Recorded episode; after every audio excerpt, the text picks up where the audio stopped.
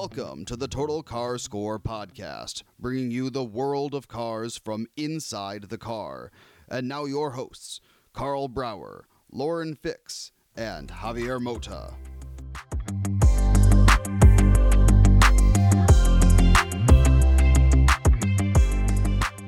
Well, welcome to our special Thanksgiving edition hit at the Total Car Score podcast with Karl Brauer and Lauren Fix. So, despite this year has been crazy with COVID and all, all things happening, all the cancellations, no trips, no uh, personal events, uh, we're still alive and here. How are you, Lauren? I'm doing well. Yes, I'm in lockdown city here, otherwise known as New York State with dictator Cuomo. Um, but was king last week, and now he's dictator this week. yeah, well, it, it's changed. I think everyone in the state's starting to feel that way. But um, but I'm still getting cars. I'm very grateful for still getting cars through all of this stuff from the beginning of the year. There's been nonstop flow of vehicles, so we've been putting out tons of content, reviews, uh, giving people good information so they can make good decisions on buying a car because the car sales are are high, but they can't get product out fast enough. So that's kind of been um, the, the story of the whole year, I think. Yeah, um, this week specifically, I'm thankful for the Jaguar F-Type R Dynamic all-wheel drive convertible that I have in the driveway because this is the time for convertibles in Miami. Not in the summer because it's way too hot, but now when it's like around 70 and breezy, it's beautiful to drive that car around. What about you in uh, California, Karl? Well, I'm thankful I, uh, you know, made it back with my son uh, from Colorado in that 150,000 mile uh, Malibu, as we talked about. The whole time we're in the middle of the desert, I'm like, going, eh, it'll probably make it, and it did. I'm, I'm, thankful for that, and I am thankful, uh, like both of you, that we're still having some access to vehicles, and that the manufacturers and the vehicle handlers are willing to go through what it takes to get us these vehicles. I think it helps that all three of us are on the North American Car Truck and Utility of the Year jury, but one way or the other, uh, we're still being exposed to new product, and that sort of is the lifeblood of our professions. So thankfully, we're still able to do our jobs to some extent. Yes. I, that's that's true. Thank, thankfully, because not everybody's lucky enough to be in this position, even in our business, as we watch outlets shrink.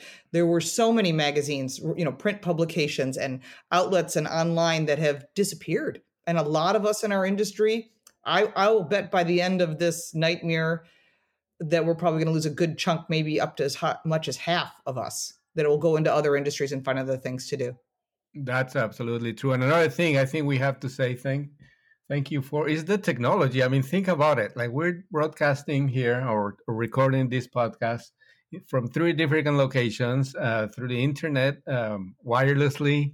I mean, this is pretty, the times that we're living in through technology is is like really amazing, don't you think? Yeah, oh, yeah. Is and and and like you said, whether it's the things we get to do in a personal level, the the cars technology that we've got, you know, as we move to connected cars and you know hybrid cars that get really great mileage and potentially EV cars. You know, a huge announcement by GM uh, this week about how they're going to up their um, commitment to electric vehicles, and they've got far more um, efficient yet cheaper batteries that they're going to be able to produce in another couple of years here and get up to 450 mile uh, range.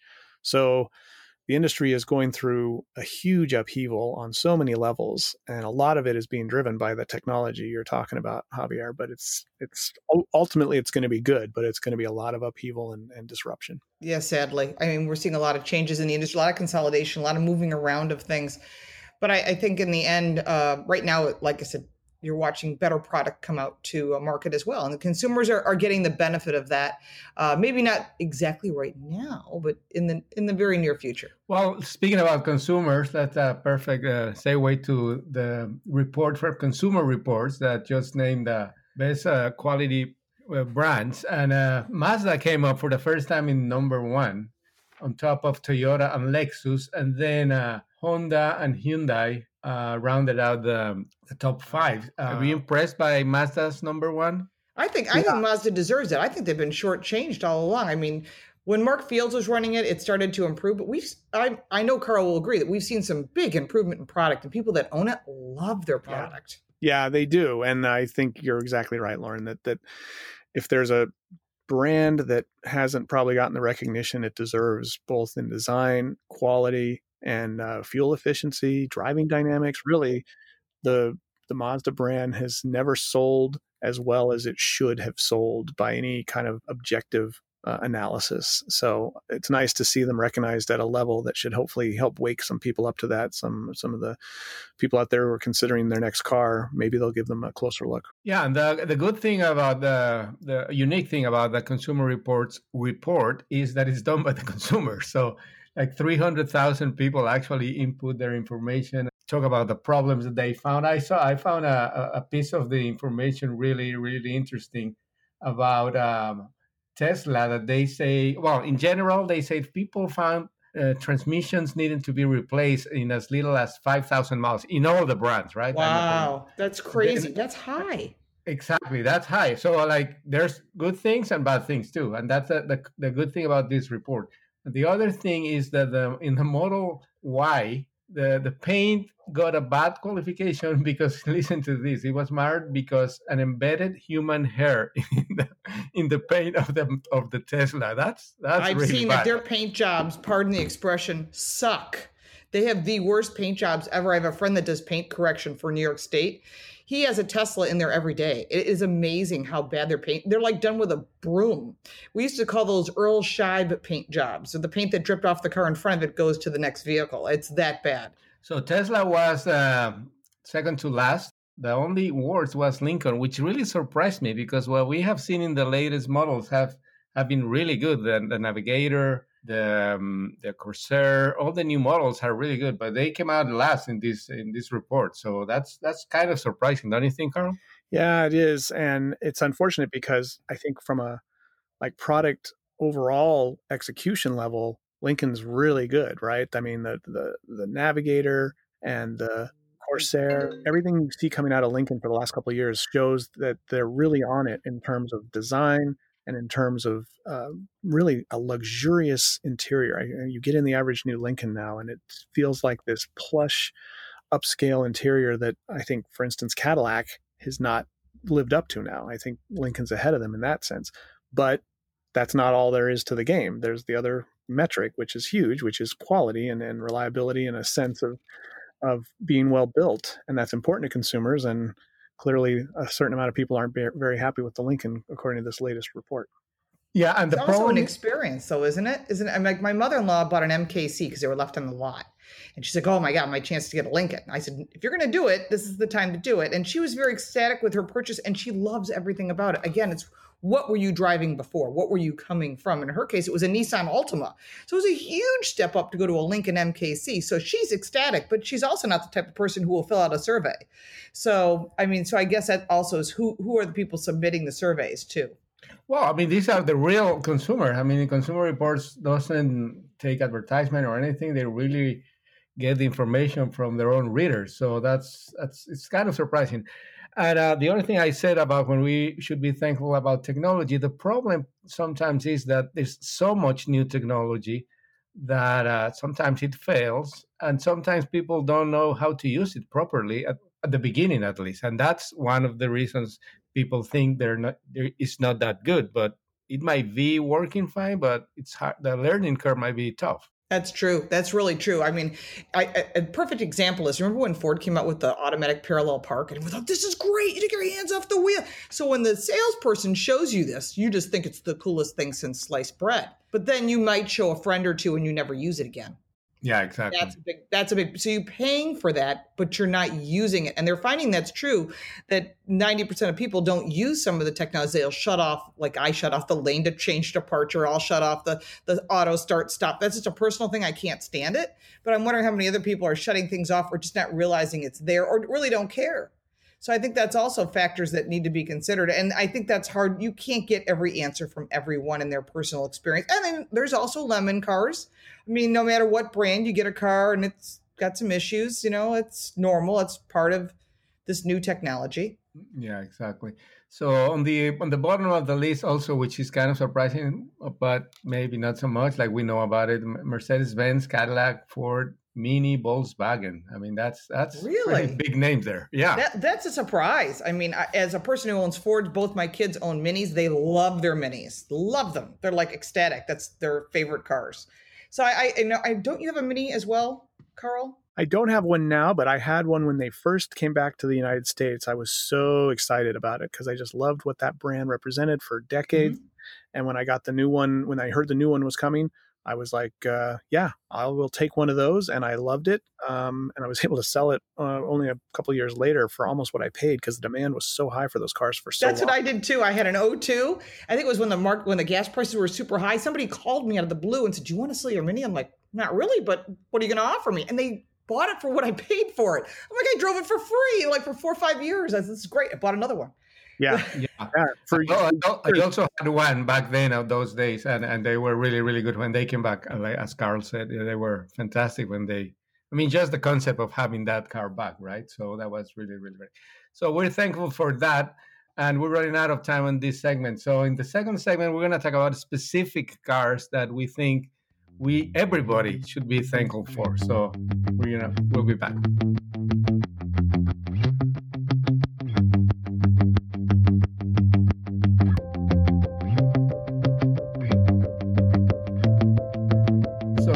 Are back at the Total Car Score podcast with Karl Brauer and Lauren Fix. As uh, we were saying, oh, all of us have favorite cars and all that. And I think uh, when when we start talking about the cars that everybody should be thankful for, I think I'm gonna be the obvious one. I guess I'm gonna go with the original car, Mercedes-Benz patent motor car from 1885. We all seen it in the museum in Stuttgart, and I guess like as uh, they're not to be that pretentious or anything, but uh, when we are when we are there, we are reminded that every, reminded that every car in the world has a little bit of Mercedes-Benz just because of that. So I think that uh, it deserves a place in this list, right, Lauren? Oh yeah, yeah, I think so too. I mean, the first car Carl Benz uh, came up with, and you know, and everyone thought, "Oh wow, you know, that is a weird thing." And and his wife was also a big part of making that a popular vehicle. I think that's great. It's not my choice. Um, what I'm thankful for, you know, it's going to be. It's going to be the Ford Mustangs. that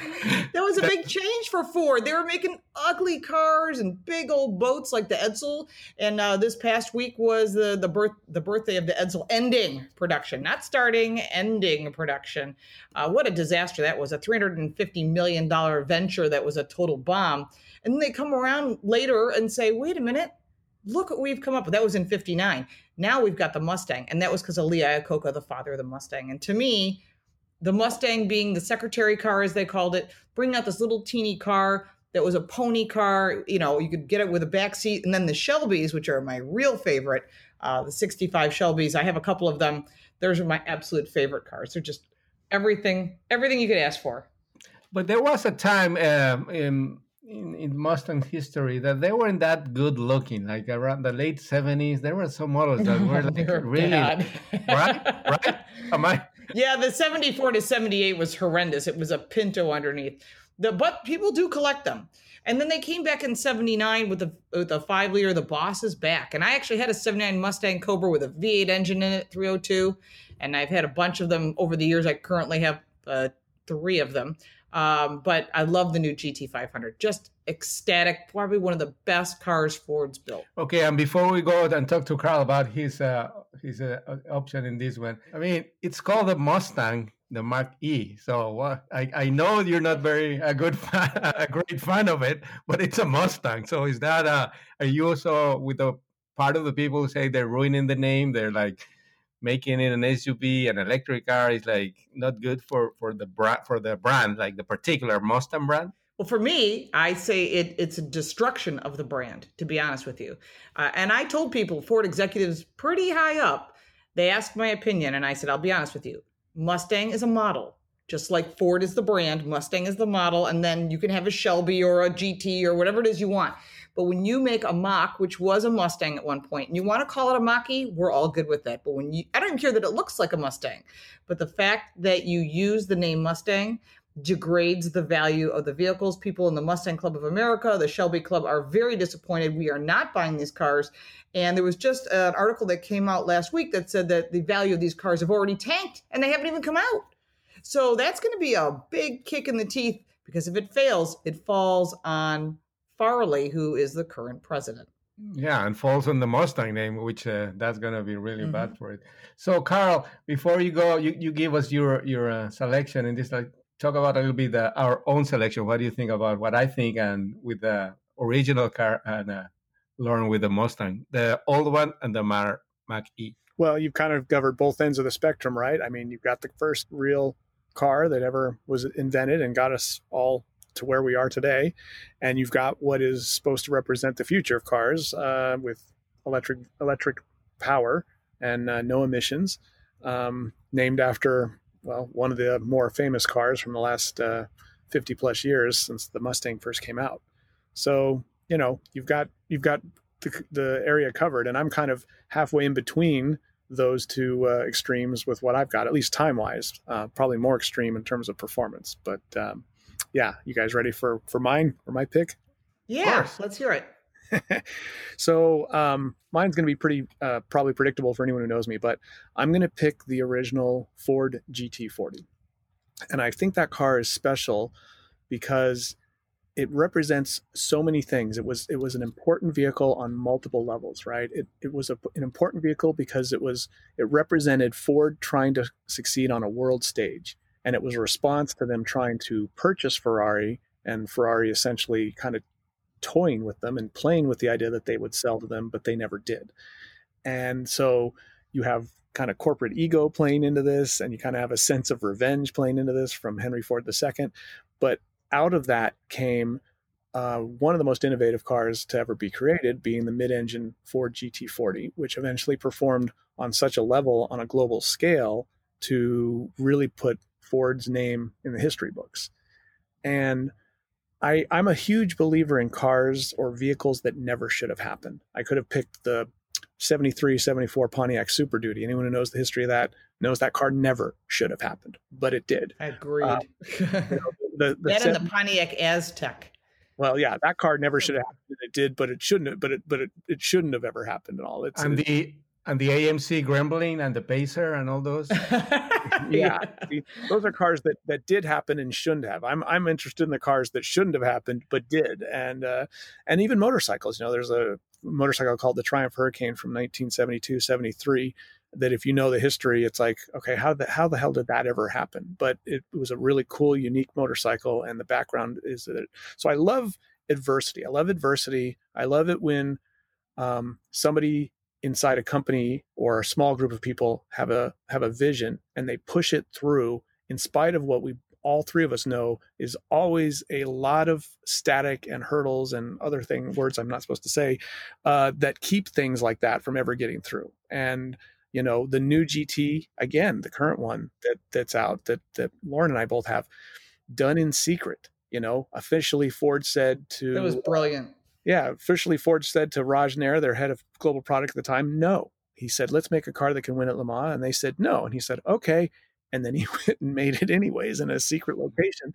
And he had to do such a brilliant design that i mean that's a gamble right?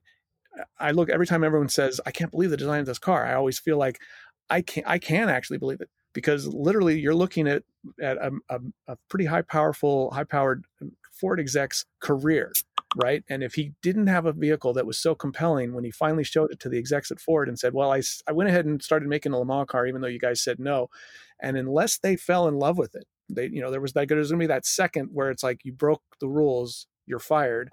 Except here's the car. Oh, keep going. yeah. and he had to get past that with just the design of the car. Their first impression of the car had to be so powerful that he went from being fired to being approved and continuing to, to produce it and build the hero car that once again, 50 years to the day later, won Le Mans like the first one. So I love the adversity, the overcoming adversity uh, of of anything, and I love the Ford GT40 and everything that it is tied to it, including the new one, because that's what that car represents. And I, I think uh, based on, on that, uh, I think we, the three of us, should be thankful for the movie, right? Uh, for the Against Yeah, Ferrari. the movie was great. told a very important story. And I, I got to tell you, Ken Miles, I was on a radio interview years ago, and the guy had a great series of questions he tried to ask to get your personality, you know, to kind of be illustrated to all his listeners. And one of the questions he asked me was if you could have lunch with anyone living or dead from the car world, who would it be? And I said, Ken Miles.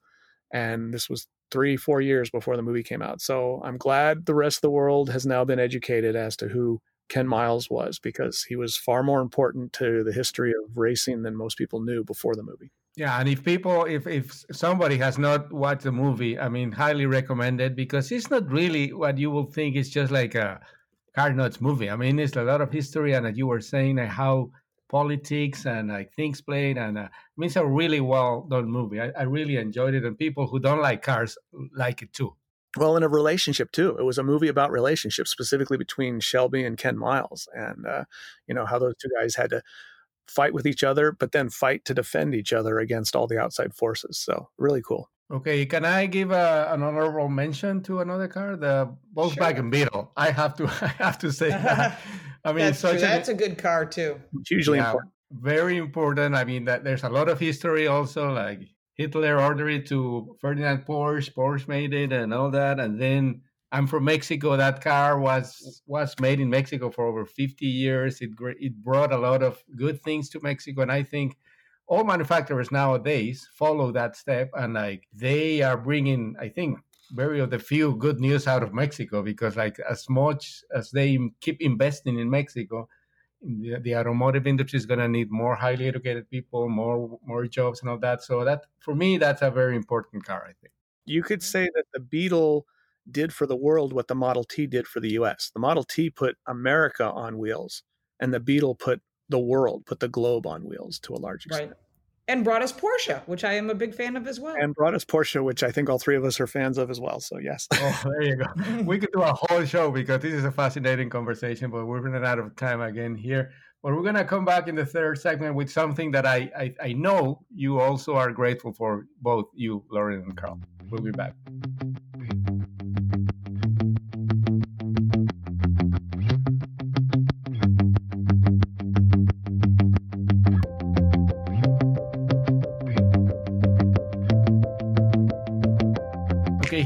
Are for the last segment of this week uh, episode. And as I was saying, uh, we're giving uh, thanks for the cars that we enjoy. I know you, Karl, and you, Lauren, that we enjoy what the Dodge brand has been coming up in the last few years, especially the SRT division. I mean, when you think that they cannot come up with anything else, there you go. they they put more power, more capability, more technology in their cars. So, am I right with that, Karl? Yeah, you are, and and they're just made kind of an art out of um, not just marketing but engineering designing you know uh, implementing these kind of you know barrier breaking cars that you know whether it's 700 horsepower and now 800 horsepower cars uh, and 700 plus horsepower trucks and SUVs that nobody else is doing. So you really got to give FCA and the SRT division of FCA a lot of credit, um, and they're kind of you know breaking the rules too because they're not they're not thinking EV. They're not thinking save the planet, which is the certainly the the trend within the automotive industry right now. They're thinking let's make really powerful, fun, cool cars that celebrate the traditional sense of the automobile. And it's working, by the way. Uh, Dodge had number one uh, rating on both quality and satisfaction in a recent study. So um, they are very effective at doing what they want to do. And also doing a great job in engineering uh, because that platform that the Charger and the Challenger are built is really old. I think it's like uh, the E-Class platform when Daimler owned Chrysler, which is like like 20 years old, right, uh, Lauren? And they've been they keep like tweaking it and like doing new things with it, and I mean they keep the brand relevant, the Dodge brand relevant. Right. I wish it would update the body styles more than just like exterior trim panels. I think they're just a bit big considering what's out there, but they've kicked butt when it comes to performance. Uh, I mean, I have a TRX in the driveway this week. I love it. It just, it you know, it's so funny because the supercharger sounds like a gear drive. If you're into cars, gear drive has that like zzz, you can hear it like spooling up. It it sounds freaking awesome. It's a cool vehicle, and they've done a great job with their performance side.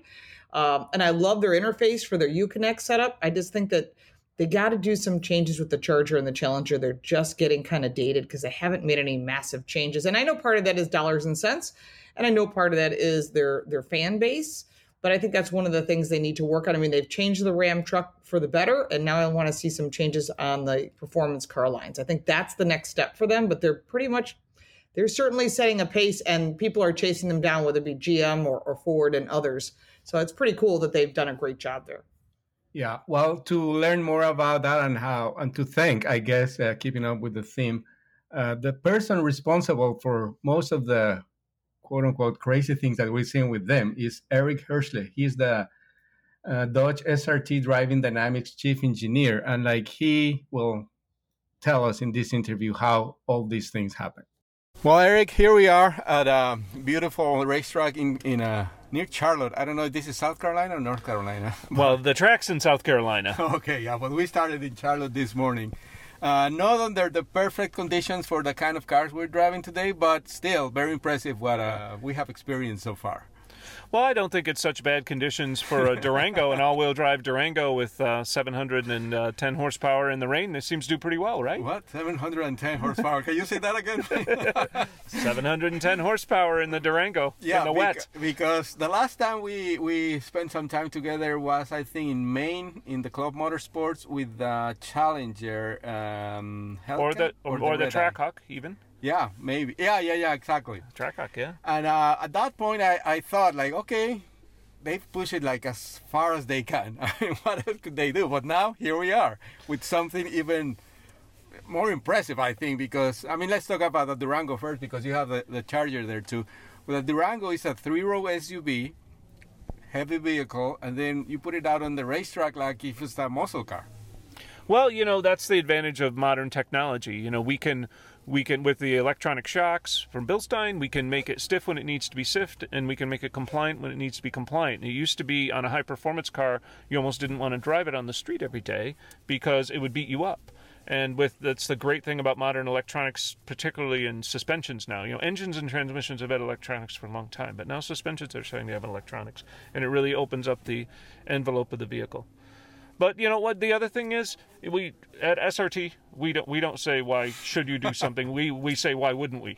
Why wouldn't we put a bigger engine in it? It would just make it more fun. Yeah, I was in a in another program that I'm sure you had some something to do with. I was with uh, the Ram 1500 TRX, and that truck is just like one of those things that some people might argue that you don't really need it, but I guess based on the success of the cells, I mean, everybody wants it.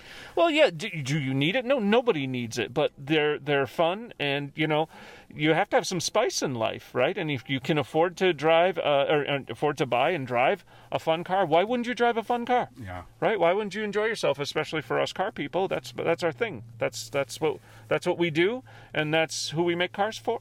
So I have I, I have to admit, like I'm, I'm really impressed with the the creativity that you guys have had, especially with the Charger and the Challenger, which uh, it's on an old platform, but you have done so much with it. Like, and you have make the brand, I mean, stay alive based on those cars, and it's it's incredible the job that you have done because the cars are very relevant. I mean, you have sold what like more than eighty thousand just last year, and so it's it's incredible the job that the, the, the push from the engineering part of the design and everything, right? Yeah, and, and I've been working on them since 2005, so they're like my they're like my children, yeah. you know. But the thing is, is that you know when you have a good core design, you can evolve it. And you know, we we have made huge changes. It would be fun sometime to compare a 2006 Charger SRT to a current yeah. Charger SRT because you'd find many of the parts do not interchange actually. And you know, we've had static suspension changes and link changes and bushing changes. You know, a, a whole bunch of details. But it's actually I enjoy it as an engineer because we're actually we actually have the opportunity, the time to really take the design and optimize it. And you know, a, lot of car companies have cars that last a long time. You know, most Corvettes go ten years. Yeah. Most Porsches, you know, go a long time, and it allows you to really, really refine it and really get it great. Um, rather than starting anew, there's yeah. so much you you start from scratch every time. There's so much work you don't really get to optimize it. So, and then to you know, it's a good solid platform I mean that we can put a, an 800 horsepower engine in it, right? And it's fine. Incredible, yeah, yeah. Yeah, and it's really fun to develop the parts because it's a challenge, you Absolutely. know, to make the half shafts and the differential and the driveline and everything to withstand, you know, all that power.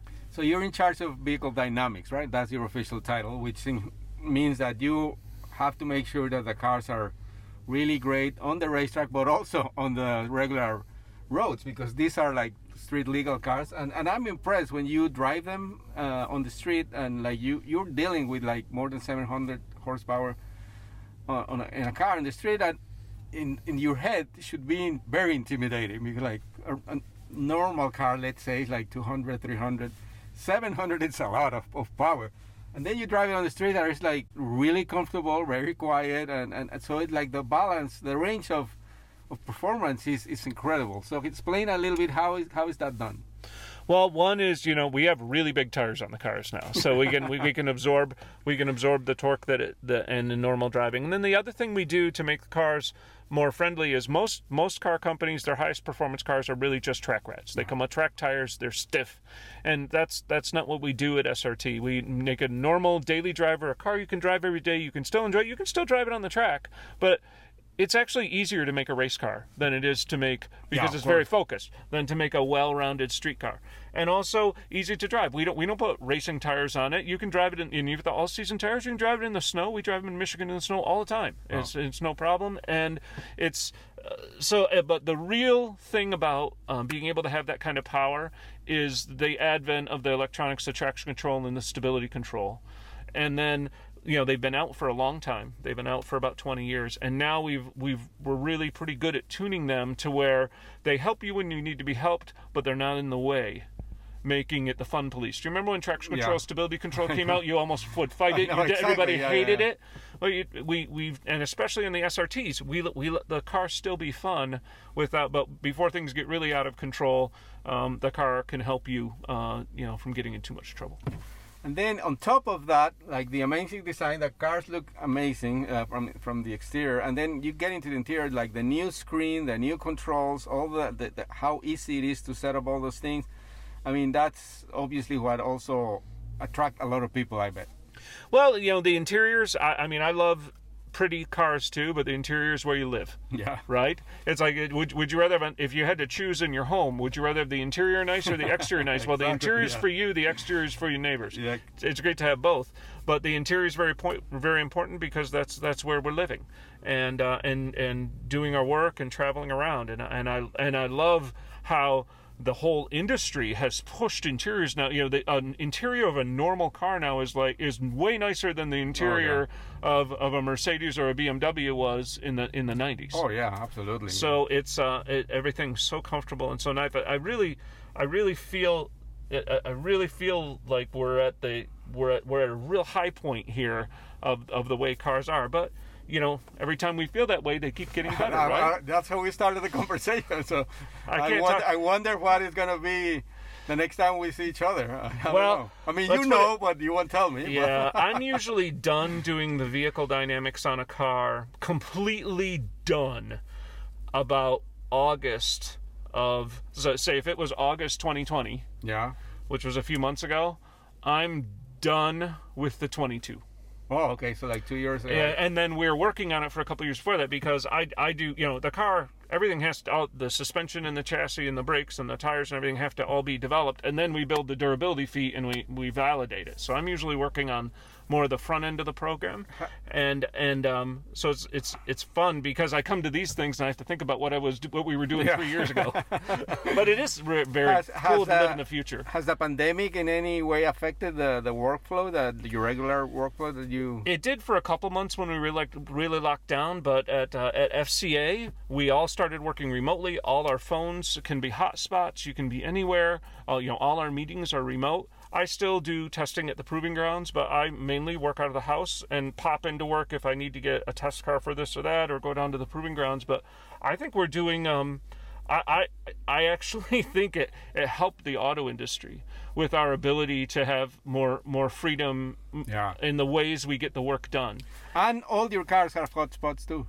Yeah. Oh, absolutely. Yeah, for a while. So we uh so no it was it took a couple of months, but I would say by by June things were rolling rolling pretty well and things got delayed a couple months, but we're still going and and we've got we've got some fun things from SRT coming out in the next couple of years. So I don't think it slowed us down very much at all. Well, that's great, and uh, nothing is gonna s- uh, slow down the Charger. So let's talk a little bit about that one too.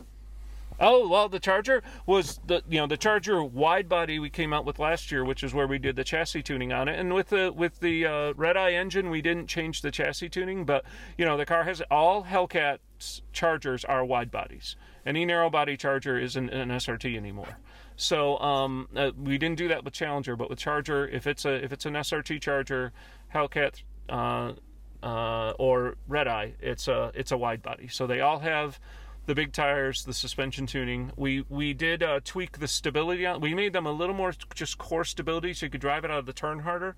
And um, not only is that more fun, it made it a little faster on the track and a little more stable at speed. The great thing about the the Charger is the aerodynamics are very good on that car, and um, one of the things I'm also responsible for the aero front and rear lift balance at high speed because at really high speeds you're flying the car's aero as much as you're driving the chassis. And I think we've got that car at a place where it drives pretty much the same, you know, at 120, 150 miles an hour as it does at 60 and 70 miles an hour. Wow, that's amazing. And um, and there's there's some keys on how you balance the aerodynamics to counteract the instability of speed. And if you get, ba- get it balanced just right, the car doesn't change. Okay. And that's always our goal. That's great. So I'm gonna mark down my calendar for uh, August 2022. But I think in, the, in, in between now and then, I think we're gonna see what you work in August 2018 and 19. Indeed. Thank you very much, Erich. We're gonna keep enjoying here the activities at the racetrack. Thanks a lot, Javier. Thank you. So there you have it. I mean, Erich is so much fun to to be with and with to drive with. We were at this event in Charlotte uh, last uh, a couple of weeks ago with the new Charger wide body, 790 horsepower, the um, Dodge Durango, an SUV. I mean, with over 700 horsepower. I mean, again, quote unquote, crazy stuff that you you thought you would never seen, but thank thank God we have them. Oh, well, thank Erich, we have them, right, Karl? Yeah, really. Yeah, no, again, the fact that FCA still has a division like that, it's like their own little, you know, version of these kind of uh, re- rebel uh, rebel crews within the uh, within the uh, hierarchy, within the big corporate monster. There's these rebel crews, and clearly, uh, Chrysler and FCA has enough respect and appreciation for them to let them keep going and doing their thing in a world where they could easily just be like, "This is silly. You guys are you guys are uh, wasting resources on cars that don't represent the future. Stop." And they aren't doing that. Thank God. So, as you heard in the interview, he was telling me that the, the current product that is coming out in the next few uh, weeks, he worked on that two years ago. So, he already has done something that we're going to see in 2022. So, that's another thing that, uh, Lauren, we should be thankful for, like for the future, right? Yeah, I like how they're rebels. I think that's the coolest thing. And they say, we're going to build something that no one else is going to do. We don't care what they're going to do. We're going to build it our way. And I think that's that's pretty awesome. I mean, how many manufacturers can do that? I mean, very rarely Ford will come up with something like with the GT, like Karl was saying, where they said, you can't do it, but I'm doing it anyhow. I'm going to have my little crew do it behind closed doors. That's a rarity at, at Ford, GM, same kind of thing. Every once in a while, they'll come with something cool, but it's hard to keep secrets in this business, you know? I mean, with everyone having cameras, you know, there were supposed to be big secrets on the Ford Bronco. There were so many spy shots out there, and they were trying to shut it down. It's like, but now we want to know what's going on over at FCA. There's going to be some big changes. They got a new owner. They've merged with Peugeot, and so I'm excited to see what that's going to do to the brand and what they're going to keep, what they're going to get rid of, and what they're going to bring in from Europe. That should be really awesome. Yeah. So, well, again, thank you, you guys, for uh, the opportunity of doing this podcast. We started this in the middle of the pandemic, and I think it was a great opportunity.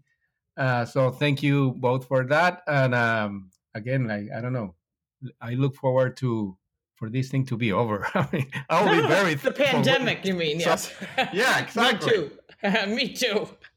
I agree, and I'm thankful that in spite of a very turbulent year that all three of us have, have kind of suffered through, along with the rest of the planet, we were able to create something like this, create the Total Car, Car Score podcast, and be able to dis- discuss all these cool automotive themes uh, and automotive uh, events because the industry is not boring, and uh, there's plenty of rich material for us to to do what we've done and keep doing it going forward. Exactly. I agree. So, yeah. And we thank the audience for listening, and we'll be even more thankful if you come back next week. Okay. Bye. Bye. See you guys. Thank you for listening. For more, check us out online at totalcarscore.com.